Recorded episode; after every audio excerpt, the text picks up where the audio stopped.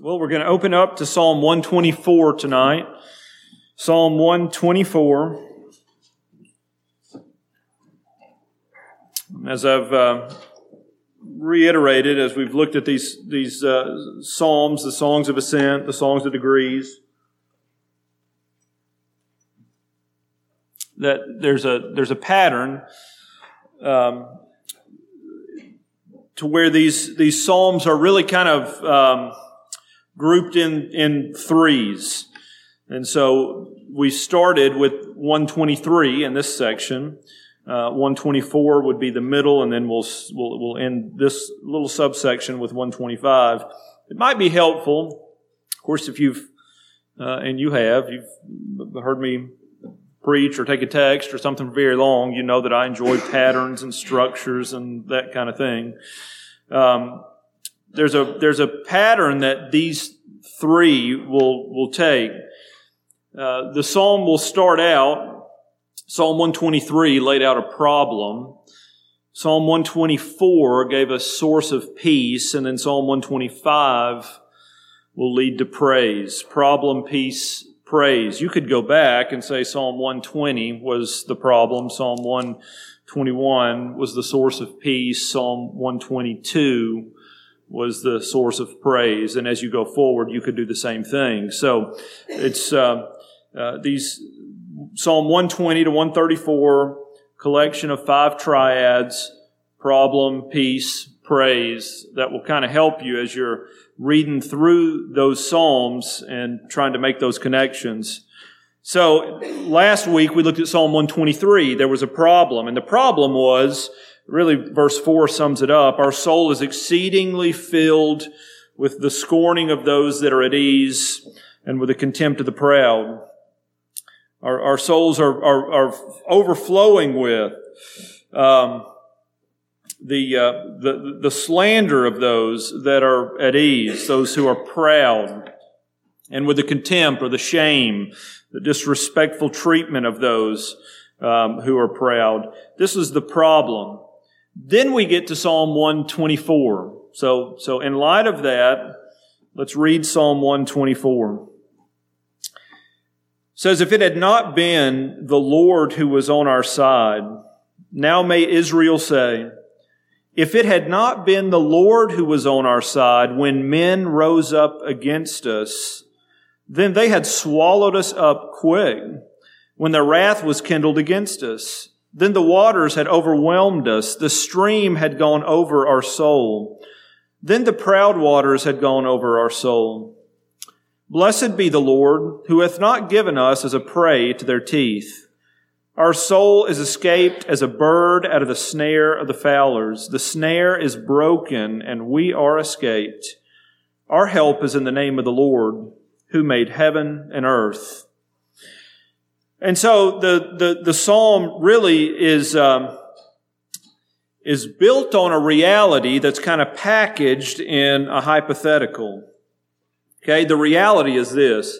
Verse 8, our help is in the name of the Lord who made heaven and earth. But the way that the psalmist goes at this to, to bring encouragement and to bring um, peace is he asked, he's not really asking, but we could turn the statement into a hypothetical question. If it had not been for the Lord who was on our side, if it had not been for the Lord who was on our side, we could say it this way. Where would we be without the Lord? Where would you be without the Lord tonight? That's really the question that gets at the, the, the peace that this psalm is meant to bring.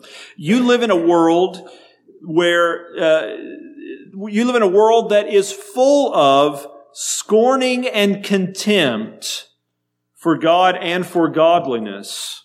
Okay, that's a problem if you're trying to be faithful. That's a problem as you, uh, that presents problems as you try to live your life in a faithful way. But in light of that reality, we don't just live in a world full of problems. We live in a world where we face problems with God as our help. And so, uh, the psalm we're going to break up into three different sections, three different movements. Number one, in verses one through two, we have a, uh, a sober reflection. A sober reflection. It's verses one and two. Verses three through five, we have a descriptive reflection. Descriptive reflection, verses three through five. And then verses six through eight, we have a reflection that's worthy of praise. A reflection that's worthy of praise, verses six through eight. So, number one, a sober reflection. A sober reflection. And, and it's the first two verses. If it had not been for the Lord who was on our side, now may Israel say. Now you can, if we stop there, you can just see this right away. This is meant to be, um, a communal psalm. This is, this is a collective psalm. This is not one person talking about themselves. This is someone talking about Israel as a whole. This is not just the way God responds or the way God interacts with me. It's how God interacts with us, that is God's people. And so, if it had not been for the Lord who was on our side, now may Israel say, if it had not been for the Lord who was on our side when men rose up against us. So I just want us to think for a few minutes, biblically speaking. Now, Psalm 124 is talking about enemies, men who rose up against God's people. Um, there have always been enemies of the kingdom, and that's been from a physical standpoint, but there's also spiritual enemies, and really everything is a as far as the kingdom is concerned, all of the of the battles are spiritual in nature. Uh, they do come out in in physical uh, ways. But here's the question: Where would we be without God? Where would we be without God? Even if we take away this this idea of enemies rising up, where would you be without the Lord? Well, couple of things to reflect on here. Again, this is a sober reflection, a sober reflection. Um, Deuteronomy chapter 32. Deuteronomy 32. Scripture gives us some, some figurative language that helps us paint a little bit of a picture here. In Deuteronomy chapter 32, verse 10, he says that he found him. This is the way, this is where Lord, the Lord found Jacob. He found him in a desert land and in the waste howling wilderness. Where would you be without God? Where would I be without God? Well, number one, we have this metaphor of a desert, a dry place, a barren place, a desolate place. Uh, we, may, we, we might put it this way a lifeless place. This waste, howling wilderness. This, this lifeless place that's kind of chaotic. This is where God found Jacob. Metaphorically, I mean, as we think about where we would be, what would our life be? Without God, well, it'd be a waste howling wilderness. It'd be a desert. It'd be desolate. Now, we can think about this from several different levels. Number one, we can think about this from, a, and we'll, we'll talk about it more in a minute in, in this way, but where would you be spiritually speaking? Well, you would be dead. Okay, that's, that's kind of an easy one to think about. We would be dead. We would be in darkness. We would um, not have um, light or life. But not just that. I want you to think about from a human standpoint where you would be outside of the guiding providential hand of God in your life right now. We're going to talk in a minute about some of these intricacies that we don't often maybe think about or not aware of. But it's worth thinking about and noticing, or at least taking note of the fact that God's hand has providentially intervened and directed in your life in millions of ways that you will never know about until you get to heaven. And maybe you won't know about them all then. I'm not sure. But, but millions of tiny ways that change the course of your life that you didn't even notice. Where would we be were it not for the fact that the Lord, now, now the original question is that the Lord was on our side. Right? God's providence is a promise that God is on our side. He's directing things together for our good, or working things together for our good and for His glory. So, where would you be? You, you, your life would be a desert. It would be a waste howling wilderness. Or we could ask, where would we be without God? Ezekiel pictures this a little bit differently.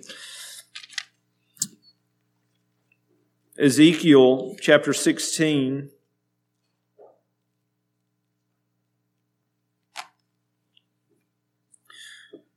Ezekiel chapter 16, verses 3 through 6. Ezekiel chapter 16, verses 3 through 6 says, And say, Thus saith the Lord God unto Jerusalem, Thy birth and thy nativity is of the land of Canaan. Thy father was an Amorite and thy mother a Hittite. Okay, it just means they were pagans, they were godless. Verse 4, And as for thy nativity, in the day thou wast born, thy navel was not cut, Neither wast thou washed in water to supple thee. Thou wast not salted at all, nor swaddled at all. No eye pitied thee to do any of these unto thee, to have compassion upon thee, but thou wast cast out in the open field to the loathing of thy person in the day that thou wast born. And when I passed by thee and saw thee polluted in thine own blood, I said unto thee, when thou wast in thy blood, live. I'm going to stop there. So the question is, where would we be? Where would we be without the Lord? And according to the way Ezekiel, uh, the Lord comes to Ezekiel, and of course he's speaking to Jerusalem, but uh, this is a type of God's people. Where would we be? Well, we would be helpless, neglected, polluted in a cold and cruel world, left all to ourselves.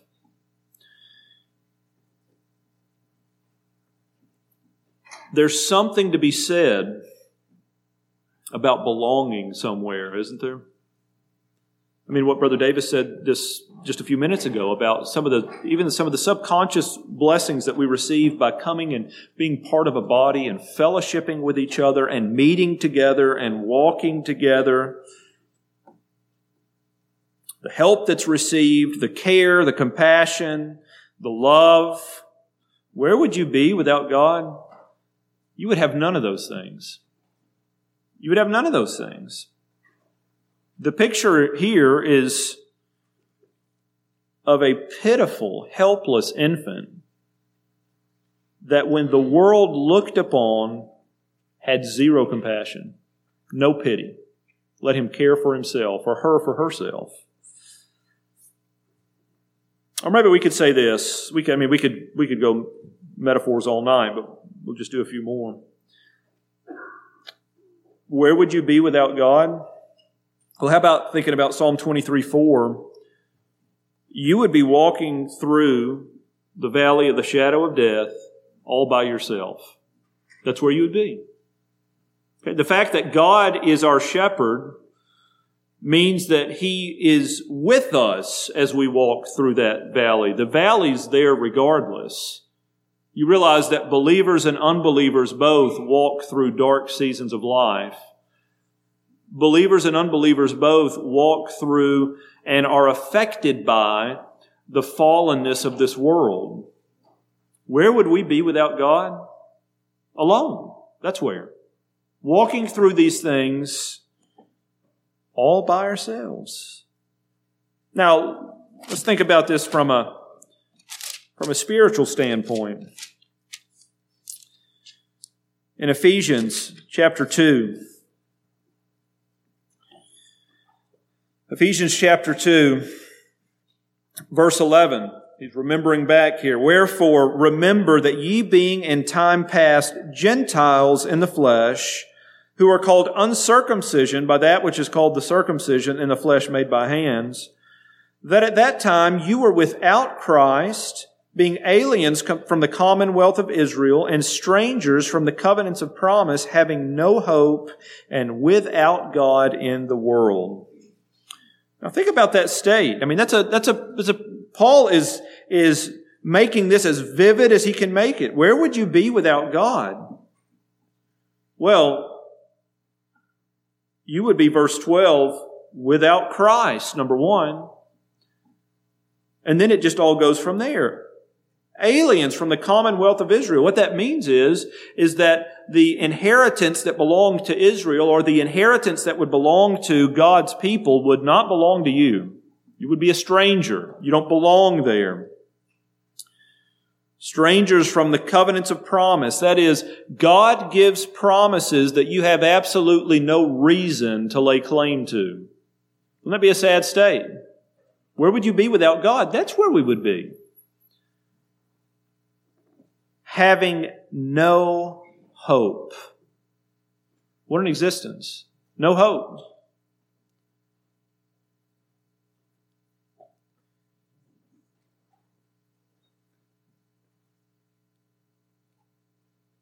I think it's a fair assessment to say that the spiral the downward spiral in our society is speeding up faster and faster and faster because we live in a world, we live in a society that has lost hope.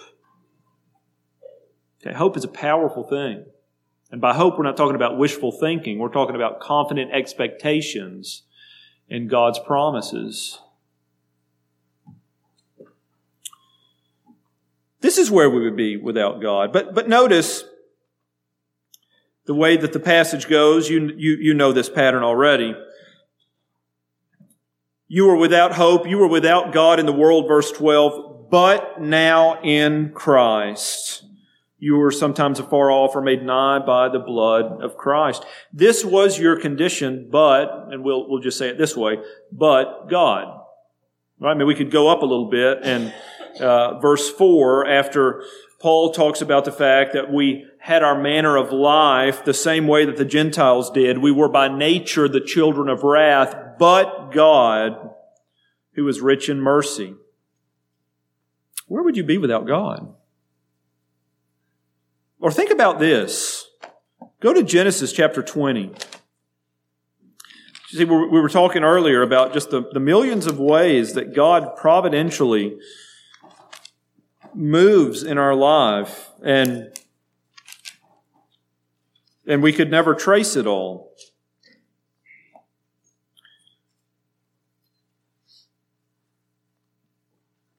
Genesis chapter 20. Now, this is the story of uh, Abraham uh, traveling, and he's come to Abimelech, and he tells him that Sarah is his sister, not his wife. And so Sarah was a beautiful lady, and Abimelech takes her for himself. And then um, the Lord comes to him in, in a dream. So, verse 3, it says, after that she was taken by Abimelech, it says, But God came to Abimelech in a dream by night and said to him, Behold, thou art but a dead man for the woman which thou hast taken, for she is a man's wife. But Abimelech had not come near her and said, Lord, wilt thou slay also a righteous nation? Said he not unto me, She is my sister, and she even herself said, He is my brother, in the integrity of my heart and innocency of my hands have I done this. And God said unto him in a dream, Yea, I know that thou did this in integrity of thy heart. For I also withheld thee from sinning against me, therefore suffered I thee not to touch her. Now restore the man and, and restore the man his wife and, and so forth and so on. Um, if you don't, I will kill you and, and your people as well. So think about this. Where would Abraham be in this story if God were not on his side? I mean, Abraham's a coward here, right?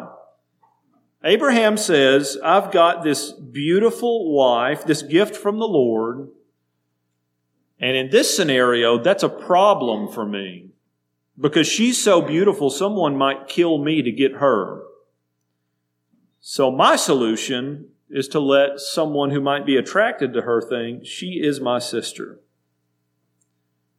Where would Abraham be without God? You know, we can shake our heads at Abraham,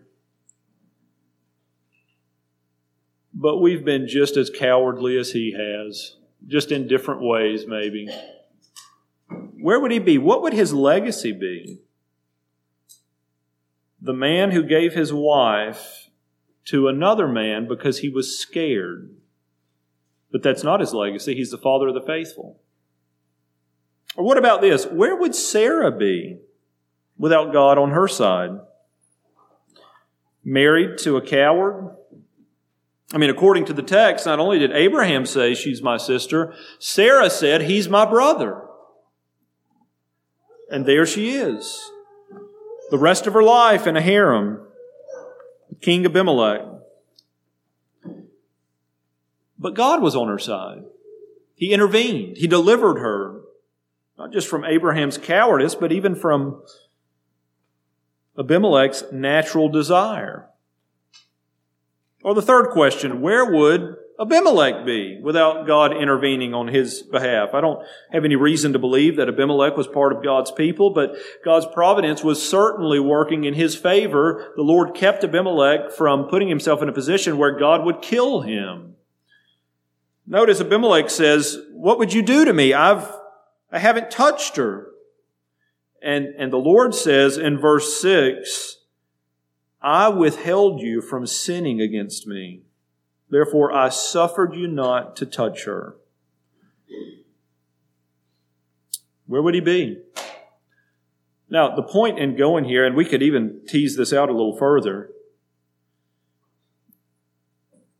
is that God's providential, invisible hand working behind the scenes in our life to bring us to where we are today is so involved we couldn't trace it if we had to. And so we have to say, along with, now we're summarizing here obviously with the Psalms, where would we be if God were not on our side? How many times have you been in danger of ending up in a scenario like Abimelech's harem? Well, for most, if not all of us, we'll never know. How many times have you been in a scenario where you were a few steps away from sinning in such a way that would have cost you your life? We don't know. We don't hear those kinds of testimonies really because we don't know. The Lord doesn't come to us and reveal these kinds of things to us all the time. So here's, here's point number one, and then we'll have to move through the rest fairly quickly. For, for brothers and sisters in Christ, when you look at your life, now remember Psalm 123 is, is devoted to this world where we're, that, that we live in that's full of scorn and shame as far as us. We're overflowing with those things. When we look at our life, we may not be where we want to be, but we can be encouraged that we are not where we would have been if God were not on our side. Okay? So, a sober reflection. Number two, a, a descriptive reflection. Back in Psalm 1, um, 124, a descriptive reflection. Verse 3 When they had swallowed us up quick, when their wrath was kindled against us, then the waters had overwhelmed us, the stream had gone over our soul, then the proud waters had gone over our soul. So he gives three different uh, metaphorical type descriptions or um, word pictures here. If it weren't for God, then three things. Number one, we would have been swallowed up quick. Number two, we would have been overwhelmed. That's verse four.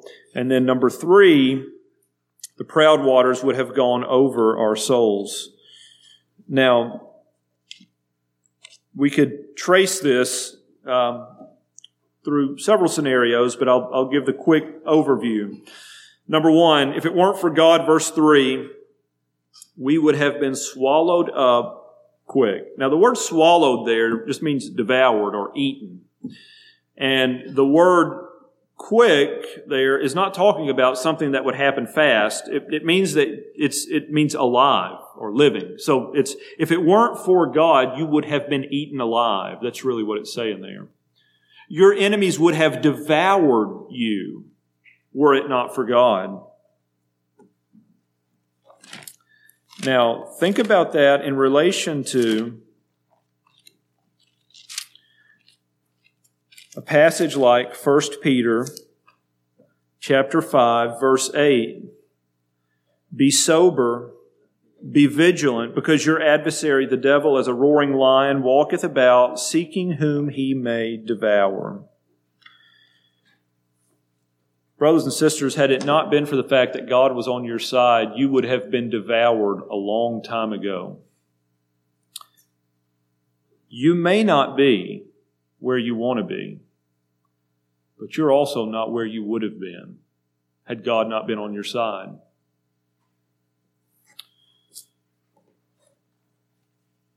How is it that we aren't devoured?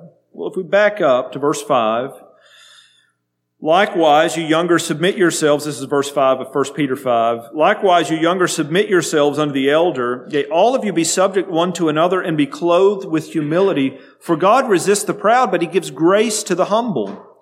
Humble yourselves, therefore, under the mighty hand of God, that he may exalt you in due time, casting all your care upon him, for he cares for you.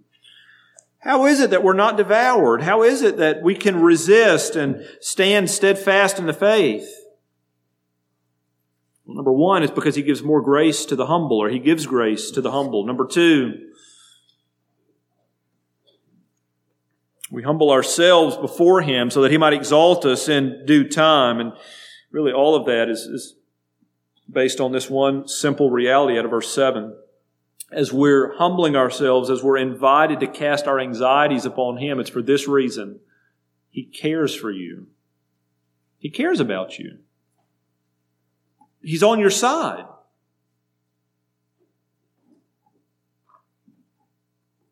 Secondly, it says uh, in verse 4 of Psalm 124 when the waters had overwhelmed us, okay, we would have been overwhelmed or we would have been flooded.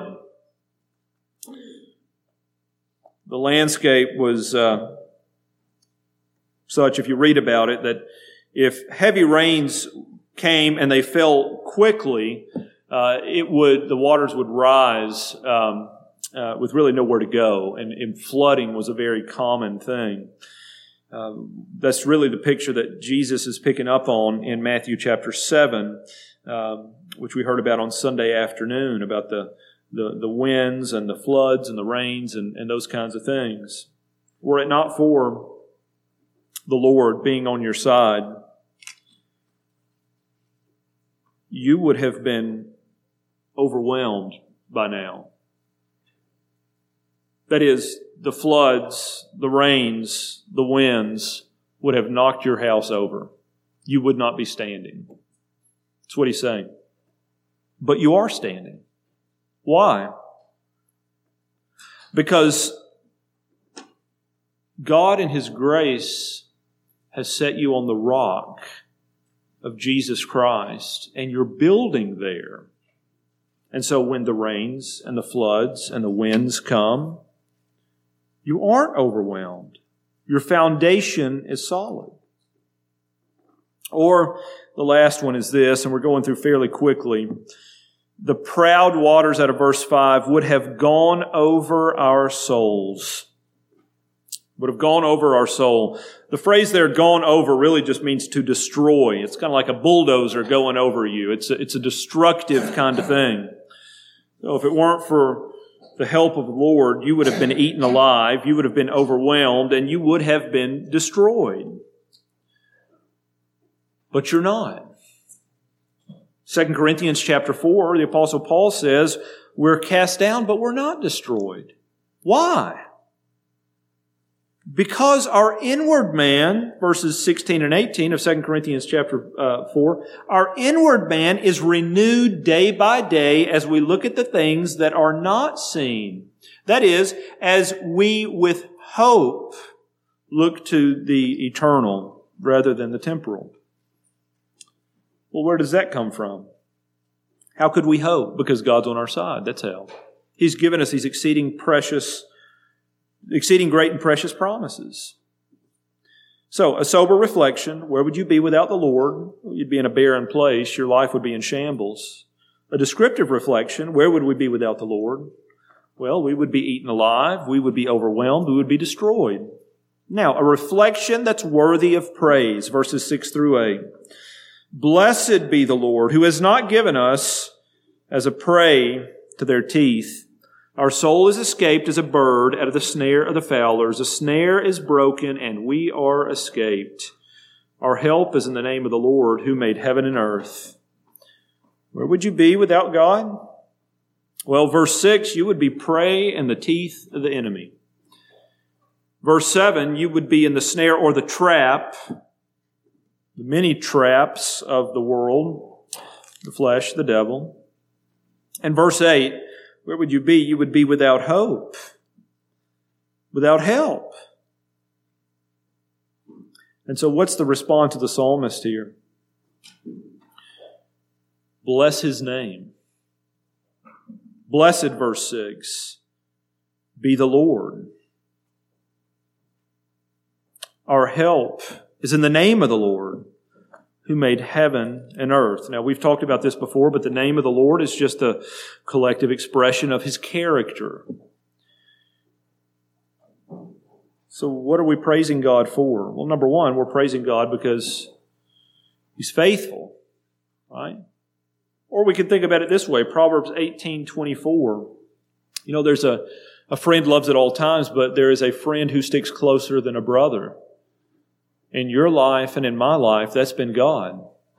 Jesus Christ, who has been a friend, who has stuck closer than a brother. How often do you think about the fact that God is your friend? I mean, we ought to be reverent when we come to worship Him. We ought to um, uh, want to bring honor and, and glory, but can you rest in the reality that God has made himself your friend? We ought to be able to do that. Psalm 46, 6 through 7 says that God is with us. He is our refuge. Where would you be if God were not with you? Where would you be if God were not your refuge? Or Psalm 54 4, God is our helper. Where would we be without that? He's promised in Hebrews 13, He will never leave us nor forsake us. He will be our helper. Or what about this in Psalm 56, verse 9? This reality that God is for me. God is for me. Well, it reminds us of Romans 8 31, doesn't it? If God be for us, who can be against us? I don't mean this in a silly way. But when you think about God, do you realize that there is no one cheering you on more than Him? He's for you. He wants to see you succeed. Matter of fact, He has secured your ultimate success, but as you walk through a world that is full of difficulties and challenges and temptations, not only is God working His providential hand in your life in ways that you don't know about, He's for you. And then Psalm 118, 6 through 7. This is just another way of saying it. The Lord is on my side. The writer of the hymn knew that. Be still, my soul. Right? The Lord is on thy side. Bear patiently. Why? Because the Lord is with me. And so we go back. What is our peace? Where is our peace? We live in a world full of difficulties, The particular one in Psalm 123 is just the um, aggressive resistance and the aggressive shame and scorning that comes from the world. Psalm 124 takes us into this reality. If it had not been for the Lord who was on our side, if it had not been for the Lord who was on our side, we would have never made it. But He is on our side, and we will make it. Let's pray. Father, we, we thank you that you have made yourself our friend. We thank you that you have given us these exceeding great and precious promises that we can hold on to, that you're with us, that you're our help, you're our refuge, you're on our side. Um, you will never leave us. You will never forsake us. And so while we face difficulties in the world, we can acknowledge that they're present uh, but Father, we also can take comfort in the fact that as we walk through those valleys, you are with us. You help us. You care for us. And you're for us. We thank you in Jesus' name. Amen.